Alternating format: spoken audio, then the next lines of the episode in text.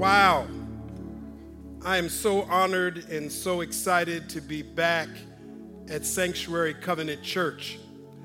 Uh, before I jump into the sermon, I want to tell you a couple of stories about Sanctuary that you may not know. The Allen family is sitting up here. Uh, they don't know why they're sitting at this table, but it's because they're in the sermon at least twice. So here's the first one it is their fault that Sanctuary exists. Uh, I was an associate pastor at Park Avenue United Methodist in South Minneapolis. And um, what happened was uh, early in 2002, uh, Pastor Mark Horst at the time, we, we lost him to glory last year, but Pastor uh, Mark Horst uh, went on sabbatical. And um, we also had another uh, pastor, Peter Singletary. Uh, and the first week that uh, Pastor Horst was on sabbatical, I was walking by Pastor Singletary's office and he was on the floor having seizures. And so we, we called 911 and uh, he, he, he recovered well, but he was kind of out of the pulpit for about a month and a half. So all of a sudden, the senior pastor was on sabbatical. The senior associate pastor uh, was was uh, recovering in the hospital, and so during that time, I ended up preaching like every Sunday at Park Avenue United Methodist Church. And uh, some people came to the church thinking I was the senior pastor but, but, I, but I wasn't. And so um, one, one Sunday, I don't even know if they remember this, the Allens came up to me and, you know, they, they, I don't know if they said good job or, you know, try again next Sunday, you know, you're going to get good eventually. Uh, but, uh, but Melanie Allen said to me, so, so you're not the senior pastor of this church? And I said, no. And she said, well, if you ever start a church, we're going to join that church.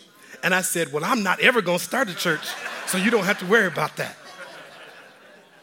But see what you did? so that's, that's one story I wanted to, I wanted to tell you. Uh, that, um, that so many people spoke into my and Danisha's life to give us the courage to say yes to this. Uh, and, and, and the other story I want to tell you is that the, initially, when I was writing the vision and stuff on a napkin, it, it wasn't going to be a multi ethnic church. I'm, I'm, Sorry about this, non African American people, what I'm about to say. Sorry about it, it, it. I mean, I mean, I knew we were going to get together in heaven. I did. I, I, I, I knew that part. But, but initially, what I was thinking, because the church start in North Minneapolis, and I was thinking that a lot of uh, African Americans that my wife and I knew from high school had stopped going to church.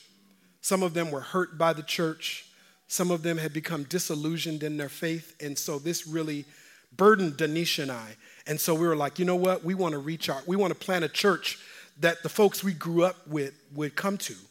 And we wanted to reach the hip hop generation because there was a lot of words that were basically, basically putting down the hip hop generation as if God's love and grace didn't extend to them. So if they heard a sermon in church, a lot of times they felt those sermons were being preached against them. So we wanted to start a church that, that, would, that would reach the hip hop generation, that would reach our peers that we grew up with. And so, um, like, like the first Sunday at uh, Patrick Henry High School, I was like a kid in a play. Like I was nervous. I didn't know who was all going to show up. And so I was standing behind the curtain, and, and um, Danisha was standing next to me, and I peeked out, you know, like it was a school play to see how many people showed up and and um, and and there were a lot of white people there, a lot, like I, I, I, more than expected. Like I was, I was expecting a few, but it was like y'all had whole section. I was like, wow, man, look at look at Scandinavian Minnesota show up. Wow, look at this. It's awesome. All, but I was nervous though. I mean, I mean, I, I mean, I, I, was at Park Avenue, very multi-ethnic church, but I was still, I was still nervous. And so the, I, I shouldn't have said this. So please, my white brothers and sisters, don't be mad at me. I shouldn't have said it. I was like, I said to Danisha, you know how you when you, you don't want people to hear you, so you talk without opening your mouth. You go, look at all these white people. and so I said, I said, uh, Danisha. So Danisha says, what are you to do if they all show up next week? And before I could answer, she said, You're going to be their pastor. And that began this road to reconciliation. and, and, and Sanctuary being way more diverse than I had ever dreamed, but yet so glad that that's what it, what it became. I'm, I'm honored, honored. Uh, uh, I'm, I'm, new school and old school, so giving honor to God, giving honor to Pastor Edrin, First Lady Shaniqua, uh, State Senator. Wow, Bobby Joe, you've come a long way. I, I still remember 1987. You know, the good thing about me and you is they didn't have Twitter in the 80s. That's what's so awesome. no, Bobby Joe Champion has been a good man. He, he is a true Minnesotan. He, he has a love for this state. This brother went from gospel artist to attorney to state senator to president of the Senate of this state. And so uh, now, when you become governor, you better invite me back. So I'm just saying. I'm just saying. You, you, you know, when you join Raphael Warnock in D.C., you don't forget about me. Don't be acting like, who are you? Don't do. There's a word in Second Corinthians chapter 5, beginning with verse 14. 2 Corinthians chapter 5, beginning with verse 14, it says, For Christ's love compels us because we are convinced that one died for all and therefore all died. And he died for all that those who live should no longer live for themselves, but for him who died for them and was raised again. So from now on, we regard no one from a worldly point of view. Though we once regarded Christ in this way, we do so no longer. Therefore, if anyone is in Christ, the new creation has come. The old is gone, the new is here. All this is from God who reconciled us to himself through Christ and gave us the ministry of reconciliation. That God was reconciling the world to himself in Christ, not counting people's sins against them. And he has committed to us the message of reconciliation. We are therefore Christ's ambassadors as though God were making his appeal through us. We implore you on Christ's behalf, be reconciled to God. God made him who had no sin to be sin for us, so that in him we might become the righteousness of God. Chapter 6, verse 1 says, As God's co workers, we urge you not to receive God's grace in vain. From this text, I want to preach to you on the title, Rise of the Reconcilers. Rise of the Reconcilers. God, I pray this would be your message, that ultimately you would be speaking, and I would just be the vessel, the vehicle that you decided to use to say what you want to say. To these, your beloved children, my sisters and brothers, God, I desire to be obedient to your word. So please let it be done.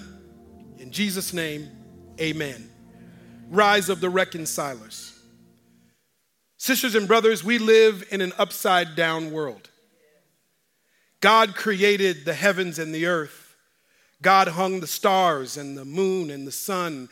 God created the creatures of the sky and of the land and in the water, and it was all good. God created humanity in God's own image to flourish, to be fruitful, to thrive in God's creation. And yet the whole world was turned upside down by sin. Sin disrupts, sin turns backwards, sin turns upside down what is to be righteous and just, holy, right. It's turned upside down by sin. But if we don't understand the full dimensions of sin, sin in all of its expressions, it's hard for the church to rise and respond to the upside downness of the world. Sin has at least three dimensions there is sin in the soul, humanity is broken from the inside out. But there's also sin in society, the world is not right. And there's also sin in Satan the great enemy, the liar, the deceiver, the serpent. There has been uh, uh an, an, a, a, a divide in the body of Christ over understanding sin in its fullness and the impact on why the world is so upside down. Some primarily see sin in the soul, and sin is in the soul. But when you don't see the other dimensions, then you just focus on okay, the solution to sin in the soul is for people to accept Jesus Christ into their individual hearts, for people to accept Jesus into their individual souls, and that is right. But some people are so preoccupied with that biblical work of evangelism that they don't uh, also see sin in society, systemic injustice, systemic brokenness. But see, systemic sin is biblical too.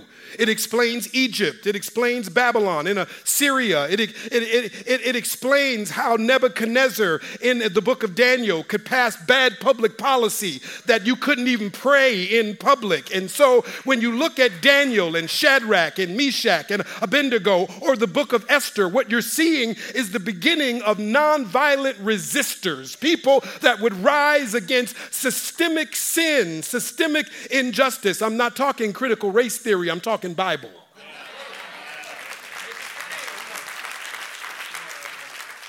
See, we could deal with systemic injustice today if we would acknowledge the systemic injustices at the roots of our nation, though some people don't want even an advancement placement course on it. Or we could deal with systemic injustice today if we understood that God says in Isaiah, I love justice. Don't bribe a judge. Be mindful of the most vulnerable among us. So, sin is in society, and sin is also in Satan. And some people they're, they're, they're so focused on sin and Satan, which is biblical, which is right, that they don't see the others. And so some people are just focused on sin in the soul. Some people are just focused on sin in society, which means if you're just focused on sin in society, but not in your soul, you can fight for justice in the public, but you can be deceived in the private.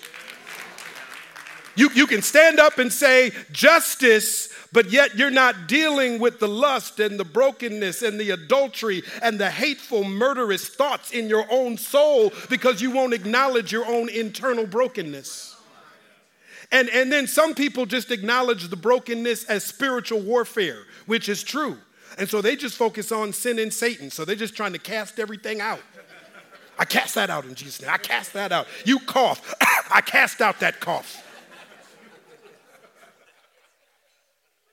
But some things you can't just cast out, some things you have to work out.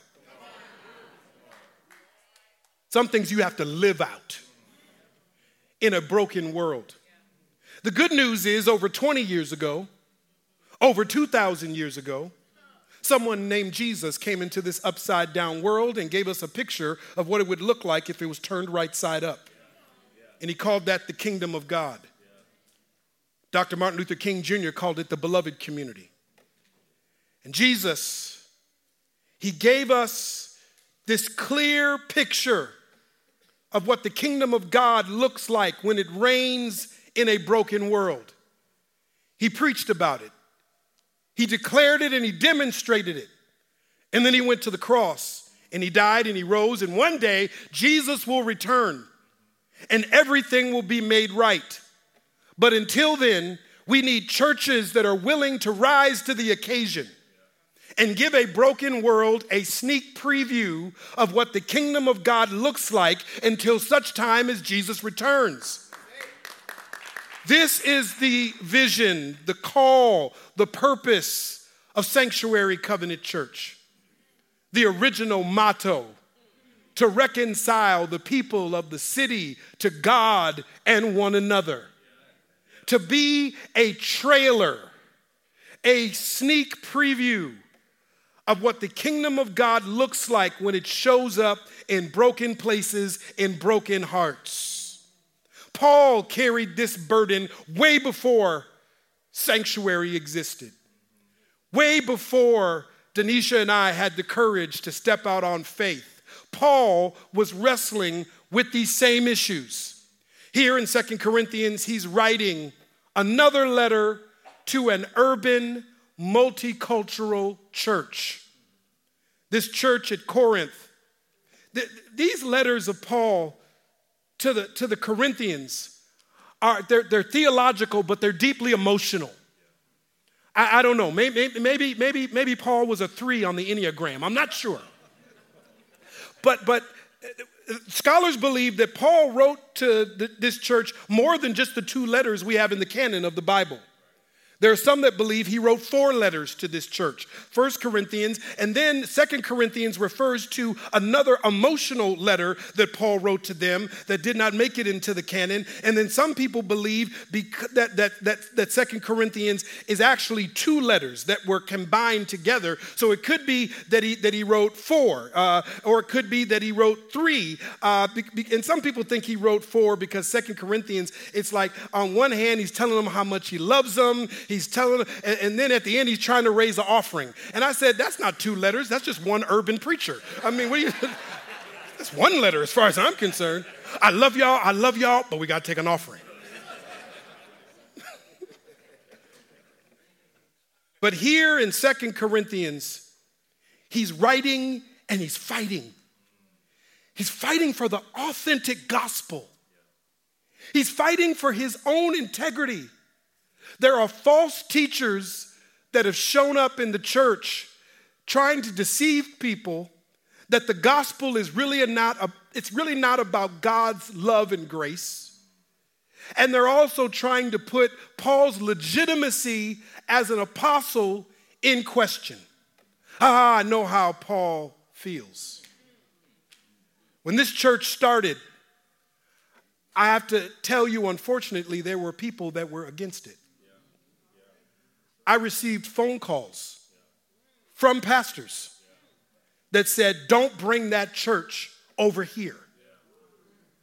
Why don't you stay over there in South Minneapolis? Why don't you stay at Park Avenue? Why are you trying to start a church for? And why are you coming over here? And I had to humbly, lovingly, as best I could, tell those pastors, last time I checked, you wasn't even born here. I'm from Minneapolis. I graduated from North High School. Last time that I checked, because it was a hip hop church.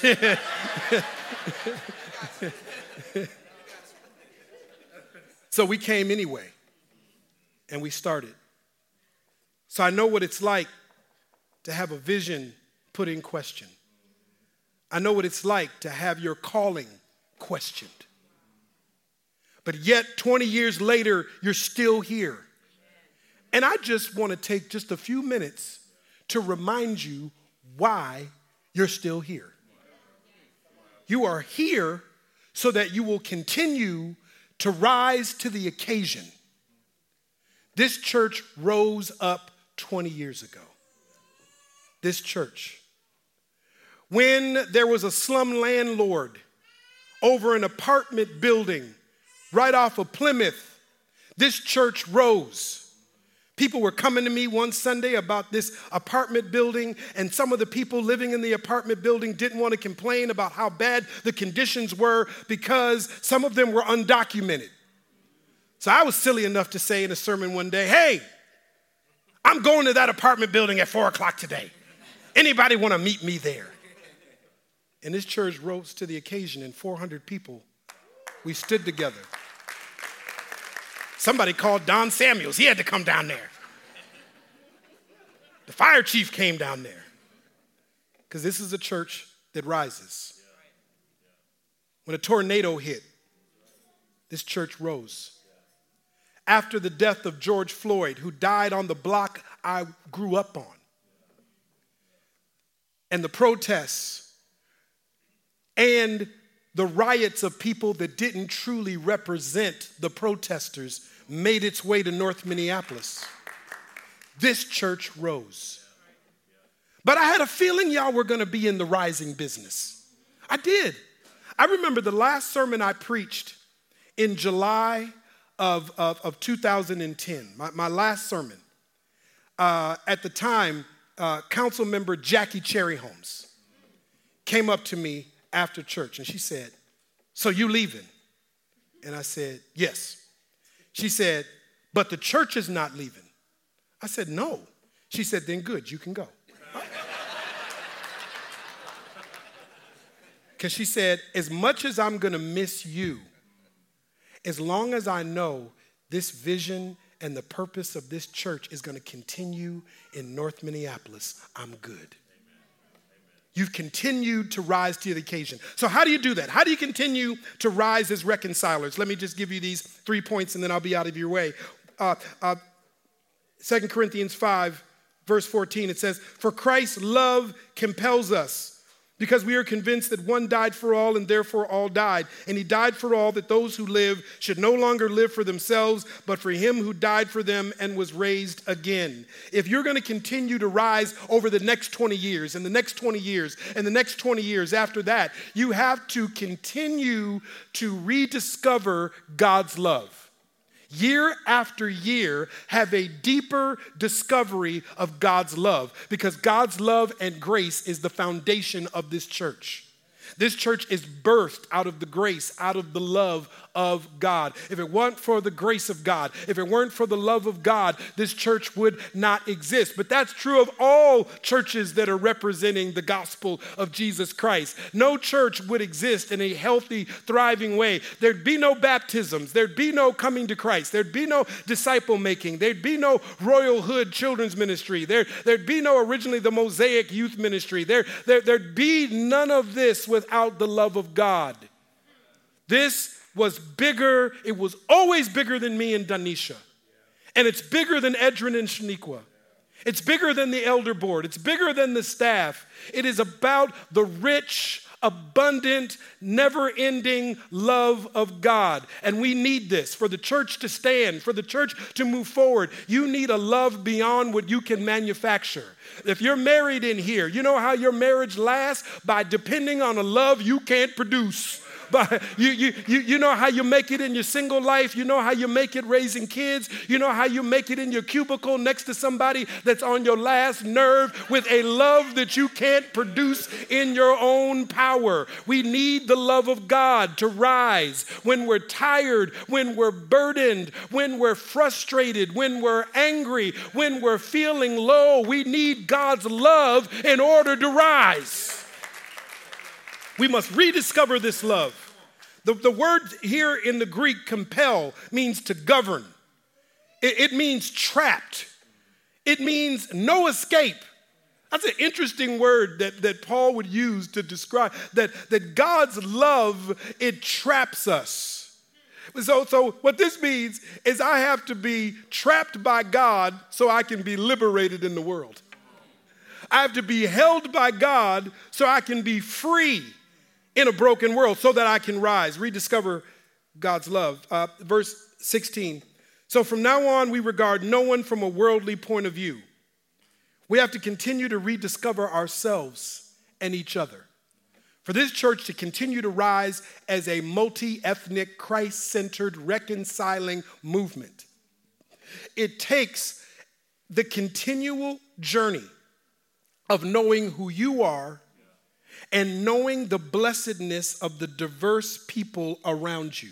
We can't just sit next to each other. I've, I've, discovered that just creating a diverse church is not enough to produce the kingdom disruption that is needed in the world, to create the kingdom disruption that is needed in a world of systemic injustice, in a world of political polarization, in a world of human trafficking, in a world of selfishness. In, in that kind of broken world, what disrupts it is understanding more deeply who you are you are more than the social construct of race. There is a deeper cultural, ethnic dynamic to your being. You have to discover this. I had a family reunion uh, in Dallas, Texas this past summer. And so uh, we have somebody that, you know, they, they're kind of like a genealogist in our family, and they keep building out our family tree. So every time we get together, they tell us something about our family on my mother's side that we didn't know. And so I, I found out you can trace uh, my family tree on my mom's side uh, all the way to a slave woman named Jenny, that they also called her Easter. Um, but I also found out uh, that they're Scottish and Irish in my family. And we had some deeper uh, news on, on how that happened. So uh, there, there was a man who happened to be Scottish, Irish. Uh, he, was, he was married. Uh, he had like five children. Uh, we, we saw a picture of him, so we discovered all this through Ancestry.com and, and just like uh, uh, independent gossip sources. So, so this man who he's, he's Scottish, kind of Irish, he's, he's in Alabama and he's married and he has kids. And there's a, a an African American woman who uh, is is, the help. You know, is, is, she's working as a domestic in, in his house. And, um, and he had a child with her 14 year old daughter. Uh, so uh, there's, there's this, there's this like interesting, powerful side to my family tree, and then there's this painful side of my family tree. But sometimes God will take praise and pain and create purpose out of it.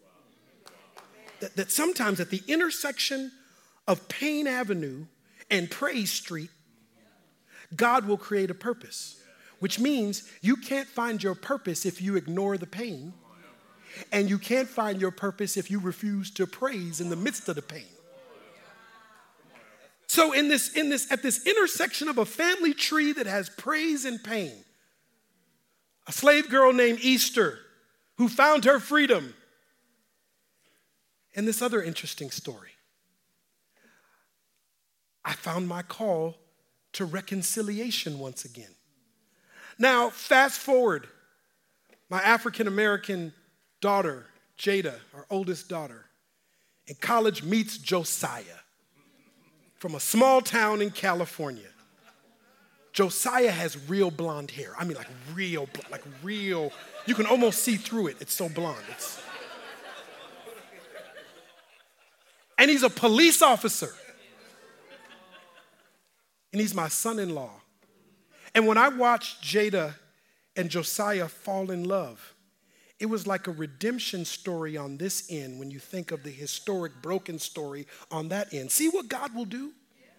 If you stay in the authenticity of your heritage, you can watch the joy and pain like sunshine and rain.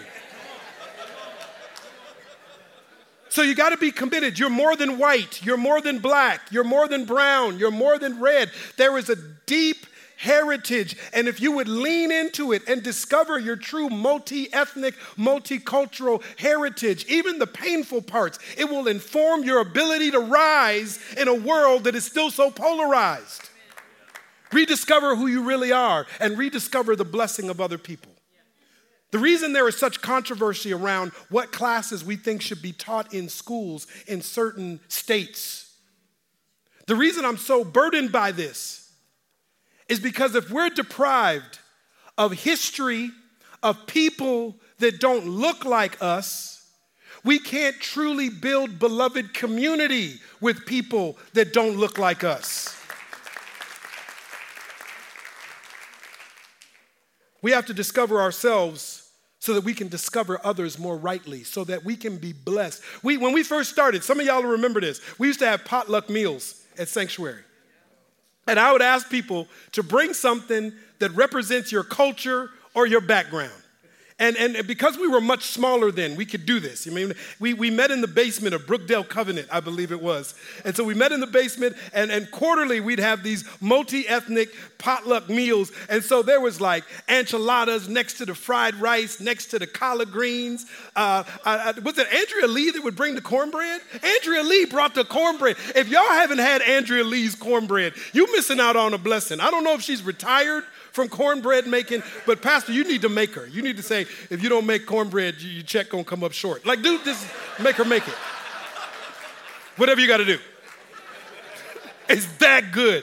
It's, it's oh my gosh. So Andrea Lee's cornbread. And and and this is how reconciling it was. We had sweet potato pie next to pumpkin pie. What? This is like having Superman and Lex Luthor in the same room. Now, there were two dishes that we outlawed. You couldn't bring lutefisk and you couldn't bring chitlins. Those were the two things that, that we, we, we made it clear. If you bring this, we're going to give you your letter of exit from membership of this church. Could you imagine the smell of lutefisk and chitlins in the same atmosphere?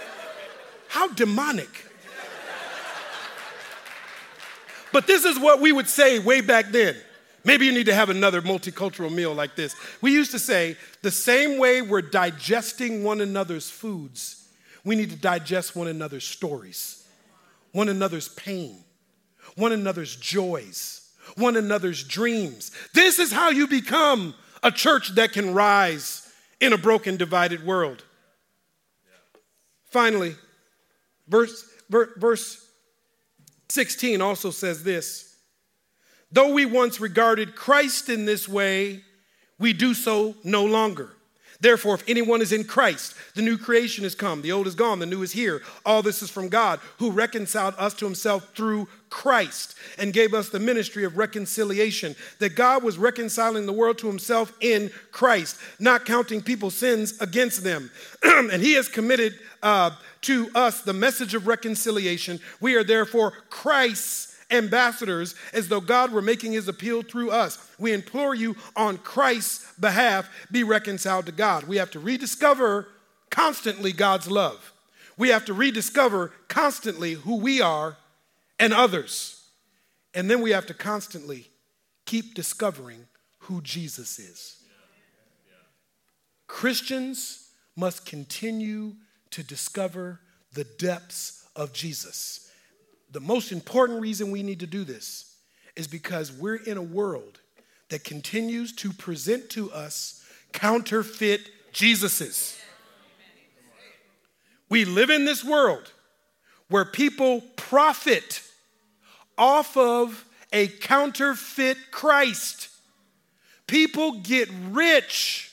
People sustain power by packaging a false Jesus and creating political ideologies out of it, creating theologies out of it, getting book deals out of it, developing conferences off of. Paul was so concerned about a counterfeit gospel. He was so concerned about a false gospel that false teachers were projecting for profit. So I got to introduce you to some of these counterfeit Jesuses. Well, there's the white Jesus, there's the black Jesus, there's the Republican Jesus, there's the Democrat Jesus. No offense. There's the. but you're bringing Jesus into the Democratic Party, so that's what's awesome. There's, there's, there's, there's the Hollywood Jesus. There's the casino Jesus. Bless me, Lord. Oh, man. There's the Jesus is my homeboy. There's the I can turn Jesus into whoever I need him to be so that Jesus can change and I don't have to. We must discover the authentic Jesus, the Jesus of Matthew 1, the descendant of Abraham and Isaac, David, if you look at the genealogy of Jesus in Matthew 1, it is clear that we are talking about, in human form, a Jewish, Hebrew, African, Asiatic, multicultural Jesus. Just look at the genealogy. In that genealogy are the original inhabitants of what today we call Israel, Palestine, Egypt, Ethiopia, Libya, the Sudan, Iran, Iraq, Kuwait, Syria, Turkey all in that genealogy. Jesus walked the earth in human form as a Jewish, Hebrew, multicultural human being, died on the cross with all of our blood spilling out of him. And he's also, most importantly, the Jesus of John 1. In the beginning was the Word, and the Word was God. The Word was with God. Nothing came into being without him. And the Word became flesh and dwelt among us. He is the only begotten Son. He is the Trinity, He is the Godhead. The only begotten Son, Jesus. We must discover this Jesus and allow this Jesus to continue to cause us to rise up. I said that was the last point, but you know, I used to be Baptist. So here's the close for real.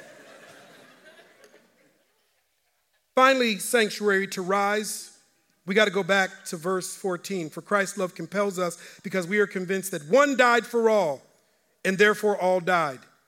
And he died for all that those who live should no longer live for themselves, but for him who died for them and was raised again. Sisters and brothers, we have to rediscover love. We have to rediscover who we are. We have to rediscover others. We have to rediscover Jesus constantly, biblically. But we also, if the church is going to continue to rise, the church can't be intimidated by death.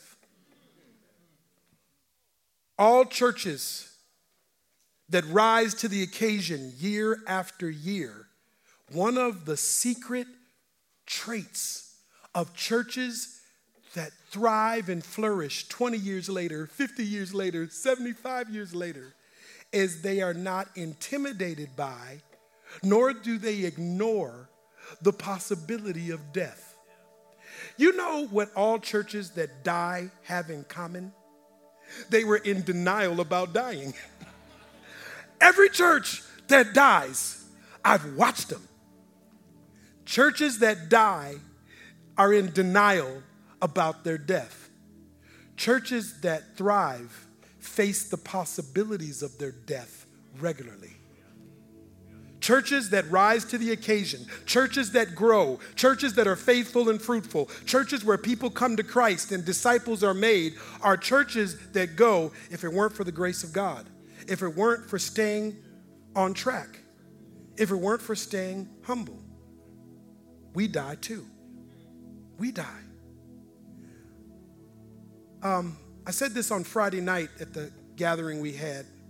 I had an afro when I was pastor here. But as you notice, that's in decline. Um,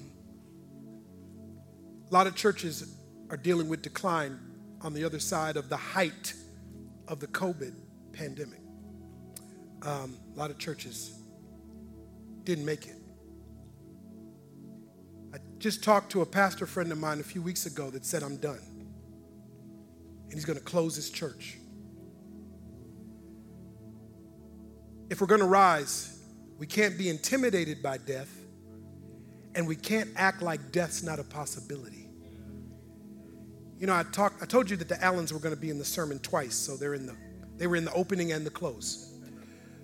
Um, one thing that brought me and Danisha joy is there was a number of families. Some of you are in the room would invite us to your house to eat, and um, we enjoyed all of them. But there were a couple of families that they knew that Donisha and I have roots in the South.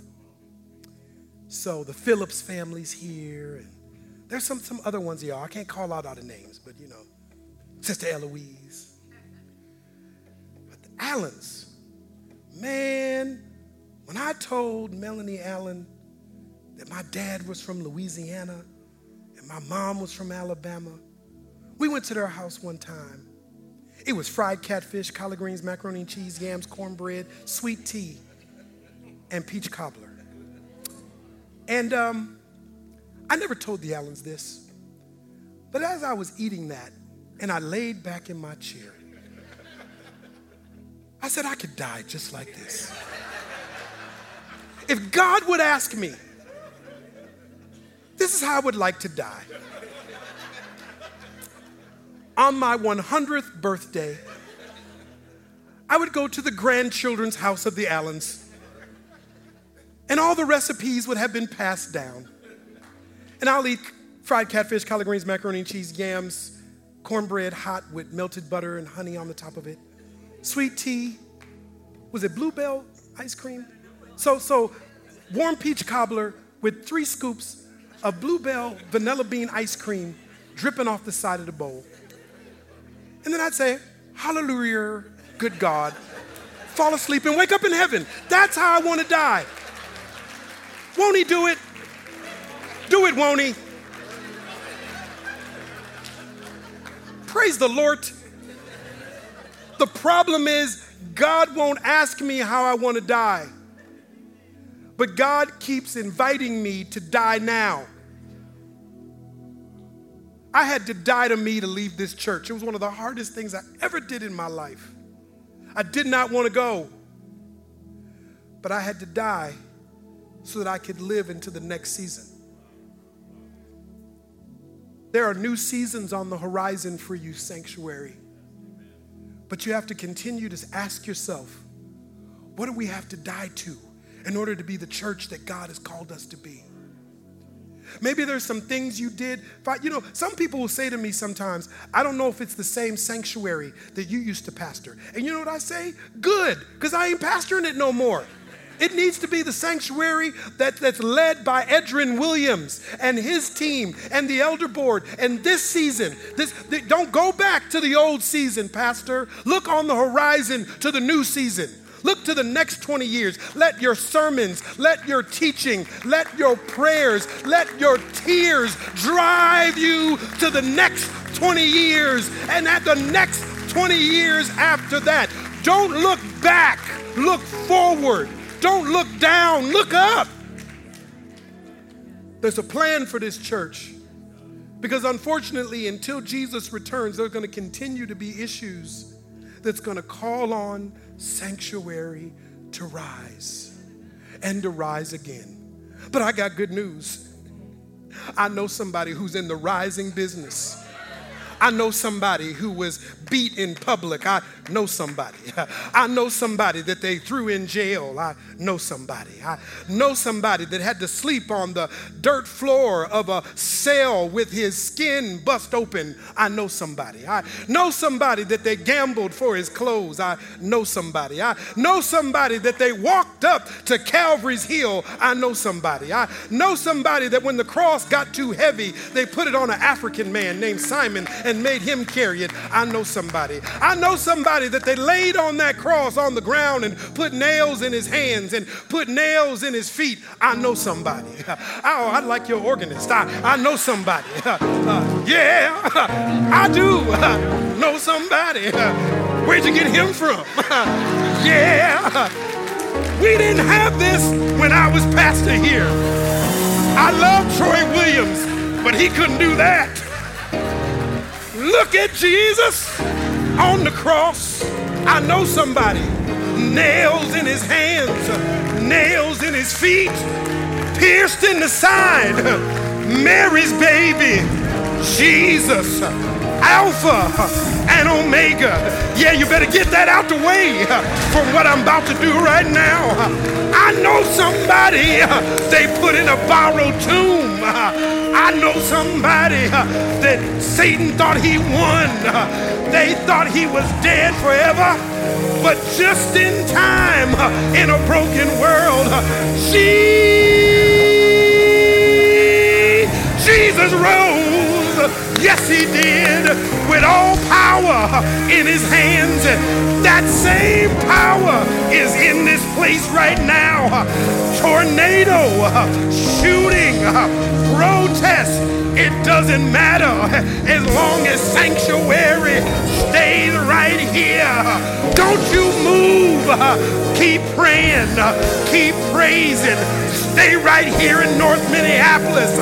Don't you quit. I dare you to rise again.